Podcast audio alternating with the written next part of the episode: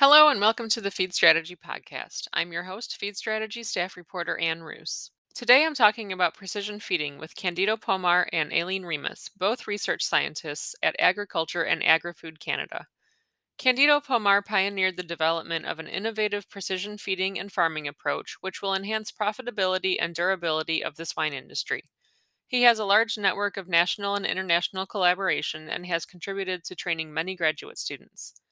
Aline Remus has worked for the past nine years on developing precision feeding and nutrition for precision livestock farming.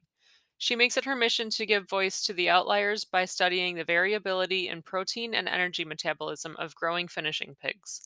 Together, Pomar and Remus have been awarded with Agriculture and Agri-Food Canada's 2020-21 Prize for Outstanding Achievement in Science. This award recognizes the significant contributions of scientists to Canada's agriculture and agri-food sector. All right, Candido, can you start by describing precision feeding? Yeah, uh, precision feeding is a, a, a new way of, of, feeding animals. And the reasons of, of developing this idea of uh, precision feeding, we should say individual precision feeding, because what we are trying to do with this technique is to feed pigs individually, because not all the pigs in, in a herd, they have the same, the same needs. So actually, we are providing the animals with the same feed for during long periods of time. And the same feed is assumed that that is provides the, the, the, the requirements of, of, of, the individuals. But the individuals are very different. There are pigs that are leaner than another ones. And some pigs are going faster than another ones, eating more. So what we are doing with this precision feeding is we try to see how each pig is eating, how each pig is growing. And according to what the pig is doing, we then we decide each day what is the, the optimal amount of nutrients that has to be provided to this animal in order to, to reduce uh, to reduce the to improve the, the, the efficiency of, of the of, of, the nutrients intake. So that that's the idea. So sometimes I give the, the example, assume that because these animals are are like teenagers. Assume that you are in a school with the with the teenagers. You have only the ability to to to, to make only one plate, only one dish, for the same size for all the animals, for all the, the students. So how you decide what is the right size or the right amount of, of, of feed to provide to all the students? When there are students that are physically much more active than another ones, another that are growing faster than another one, so it's very difficult. So what you are going to do in practical conditions is you are going to produce a, a, a dish that contains a lot of food to be sure that all receive at least the, the amount they need. But for most of the, uh, of the students, you are going to be losing a lot of, of feed because they, they don't need all that. So with animals, we, we, are in the same situation. We have to feed to, to ensure that all are growing up to, to their potential. We are producing feeds that provides much more nutrients than most of the pigs need. So precision feeding is the, the, the, nice, the nice thing of it is we follow what each animal is doing, and then according to what is doing, how is growing, how is is eating, then we, we, we estimate the optimal requirements, and then we feed the animals according to that. And why should producers implement precision feeding? Can it do things like improve feed conversion and feed input costs or the growth rate of animals? Yeah, good uh, is a, very nice question because we are not changing feed conversion because that's not the issue. What we are changing is nutrient conversion. That's the, the big issue because what we are reducing, the animals are still eating the same amount of feed but the just is the concentration of nutrients that we are providing to the animals that is changing. So in, terms of, uh, of, of, of uh, nutrients, we actually with precision feeding, when we are feeding each pig with the, the, the, the right amount of nutrients, we are producing the same amount of meat with 25% less nutrients. That's the, the, the, the good advantage. So less nutrients, less protein, that means also that you are reducing the concentration, the, the excretion of nitrogen and phosphorus and other nutrients. So actually, we, we think with, we don't think, we, we, we are able to reduce nitrogen excretion by near 50%. So feeding pigs individually according to the requirements will allow us just to use less protein, less nutrients, and also to excrete less nitrogen and less phosphorus. So we are talking about an important reduction. And, and with this reduction is because protein is an expensive nutrient. Phosphorus is also expensive, even if it's not the most expensive one. But maybe we should be expecting reductions of, of about uh, between 8 and 12% in feeding cost because we are reducing the cost. We are using less protein than, than in, in, in conventional feeding systems. Can precision feeding lead to better health and nutrition outcomes?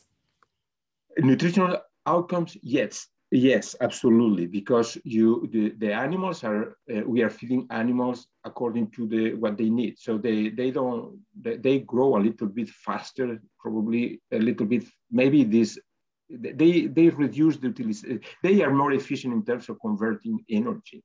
So they, these animals, when they are fed according to the individual requirements, and, and then they, they convert the energy a little bit better than the conventional conventional ones.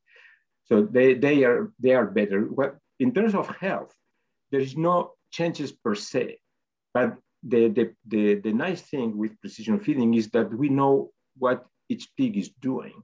And we know that when a pig is getting sick, he changes the way the, the, the, he is eating. So the, the first thing that happened when we are sick, it's happened the, the same thing with humans. When we are starting uh, start to be sick, before we reduce the amount of, of, of, of food, we reduce the way we are eating. That, that's what we are observing in pigs. So we, we know everything what's happening in the, in the farm. So just monitoring how the pigs are eating, we can very quickly identify whether there is a problem in the farm. When there is a problem, maybe at the individual level, that the animal is sick, or even a problem in terms of, of, of uh, environmental conditions. But then all the pigs are changing. So we are, we, we know how the pigs are eating, and when there is a change, we can quickly say something is happening there. So the, the, the potential of precision feeding to quickly identify diseases is very high.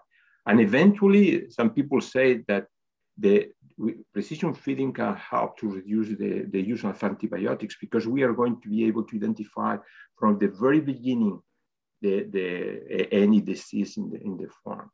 And then we, the intervention is going to be quick and is well, going to be able to address intervention to each pig individually instead of like now that we, when we there is a disease in the farm is when we know most of the pigs are already affected. And then the treatments cannot be applied individually. You have to apply the, the, the, antibiotics or any treatment to, to globally. In, in, in the precision feeding area, we are going to be able to individually identify when it's a problem and eh, make interventions also at the individual level. So the big potential for reducing the, uh, to improve health, animal health, and particularly the reduction of antibiotics.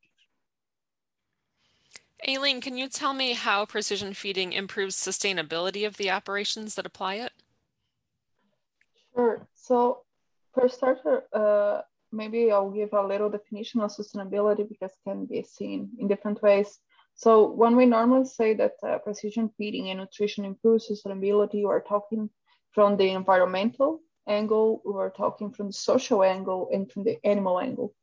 Uh, this because uh, once we use precision feeding in nutrition, when we formulate the diets for the animals, we uh, can feed them with daily tailored diets, which means that we are feeding them closer to their actual requirements and this improves nutrient efficiency of utilization. By doing that, we decrease uh, the, the environmental excretion of nutrients such as nitrogen and phosphorus. And we talk in reductions that uh, range from 30 to 50%, uh, which uh, not only uh, decreases the environmental factor as it is, as we can uh, start to talk instead of uh, formulating diets for maximal growth, but we can start talking about formulating diets for maximal nutrient efficiency of utilization. In a further goal, this means that we, we can look for uh, nutrients uh, or better ingredients that are not competing with humans Uh, so we'll, we can uh, use feed stuff that uh, is a byproduct of human uh, food, for example. And as well, as Candido have said, precision feeding allows us to, to might be able to allow us to do early disease detection.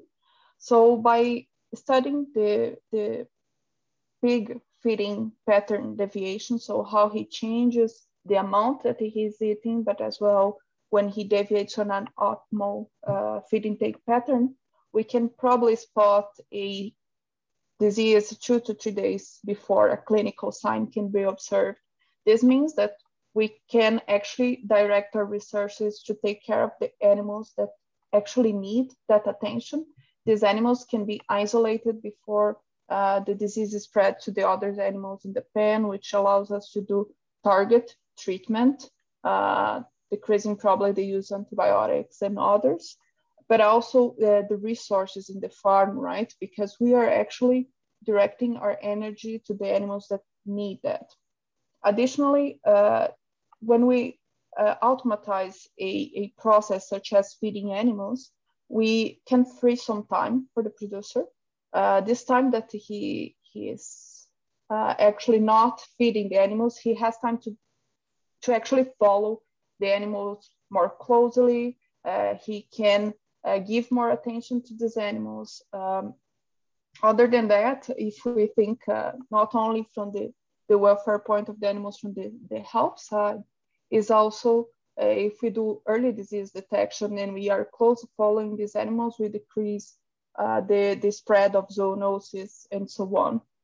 Uh, further on that, we can uh, think that these technologies will allow us to create uh, or modify the farm job as we see today. And we might be uh, increasing the interest of the young ones to, to come to work uh, in the farms, which has been a very big problem lately, uh, the, the manpower to work in the farms. So maybe this type of technology uh, can help us to keep young people uh, in farms and also change a little bit the way that the the farm work is done. Yeah, that all sounds great. Can you tell me about some of the latest research you've been working on? So lately we have been focusing on um, understanding animal variability. And this is important because we normally assume that the animal growth varies greatly among genetic types, but we forget that actually animals with the same genetic background, coming from the same farm with similar body weight, they vary greatly in their growth rate, meaning that animals that receive the same diet, that have uh, even sometimes from the same litter, as we know, uh, they will have very different growth rates. And not only the average daily gain will be different, but the, the composition of the gain will be different. We have animals with a very high uh, protein deposition, with the same gain than animals that have a very low protein deposition. And we know that by the end, what counts is the protein conversion. We want lean gain mainly. So by studying factors that affect protein deposition and lipid deposition in animals, we can better uh, estimate requirements and we can target individuals. So we can increase or decrease the growth rate and ultimately we might modulate the type of growth that we want. We have worked uh, by varying levels of amino acids and see what is the types of proteins that we could uh, vary in the growth. We also have worked uh, on um, different uh, on the glucose insulin metabolism of the animals. And in the future, I think we'll be looking uh, a lot on feeding alternatives. So how we can use uh, products that are not used in humans. But uh, to do that, the, the first thing that we have to do is understand how animals that receive the exact same diet, the exactly same amount of nutrient, use these nutrients differently. So once we have done that, we can move on, and I think we will have a uh, very bright future in animal nutrition. And are there any new innovations or technology that can be used in precision feeding? Yeah, I think lately um, there is several developments uh, around uh, sensors and so on that have, I think, uh, is a big boom. Many people are working on this area. There are technologies that are farther or closer to be in the field, but uh, I think we should look this from the perspective is what we need today to put precision feeding and nutrition in the field. And the nice thing is we need very little. We actually need feeders that can identify uh, the, the animals and they can provide daily tailored diets, which means that this feeder not only has to register the feed intake of these animals, but it has also be able to mix uh, feeds to provide a complete diet to this animal. And these feeders, I think, are uh, are very close to see the light of day in the commercial uh, the commercial scenario. Uh, smart feeders that uh, smart feeders or feeding stations that can recognize pigs uh, through uh, RFID, that is radio frequency or any other technology will soon be available at very competitive prices. And another thing that we need, and I think has people have done great progress on that, is we need to be able to register weight in real time. So for, for to make precision feeding in the field, we just need the feeding plate that can be registered by feeding stations and the real-time body weight. Uh, to do that, uh, vision systems uh, through the use of cameras have been developed and uh, they can actually, uh, through security cameras, the same that are used for surveillance, uh, they can actually estimate the body weight of the animals. There is still a, long, a long way to go. I don't think there is commercial systems available on that yet, but I think there is several companies that are working on that and uh, soon will be we'll probably see this type of technology available and it'll be greatly it'll be uh, to be very useful for us in precision feeding.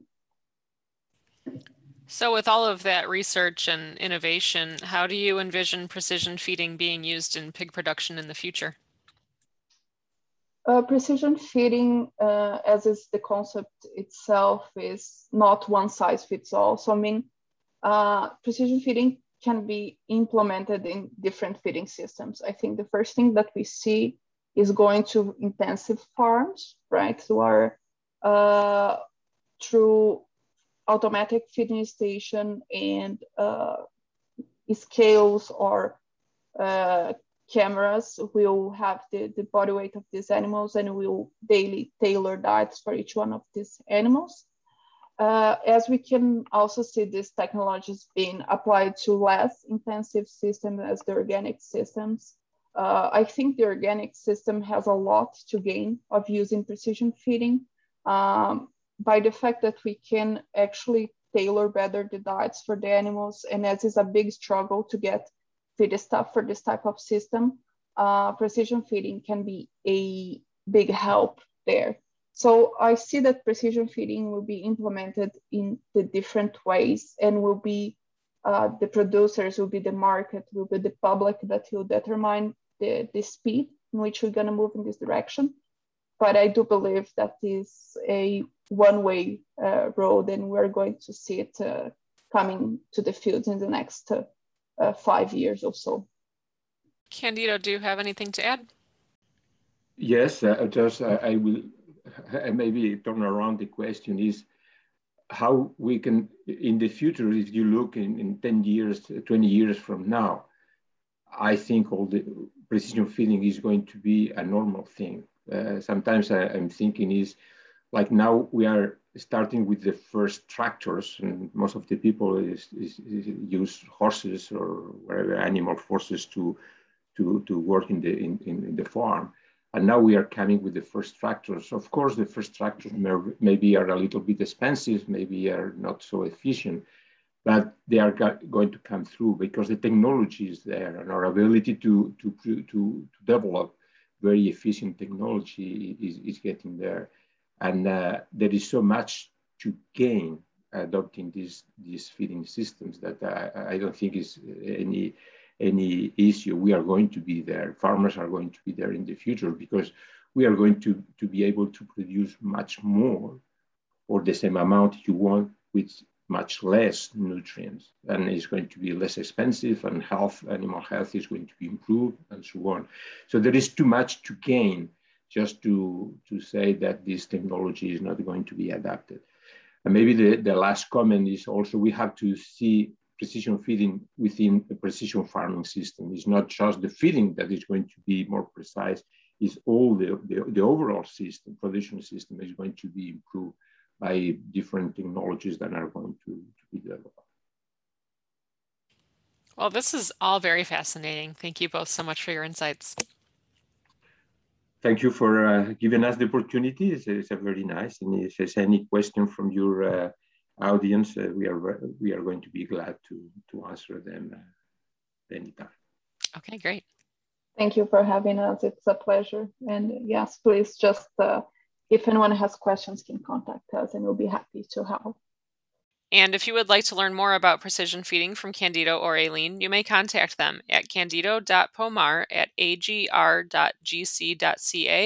and aline.remus at agr.gc.ca. Thanks for listening, and remember, you can subscribe to the Feed Strategy podcast and listen to past episodes wherever you get your podcasts.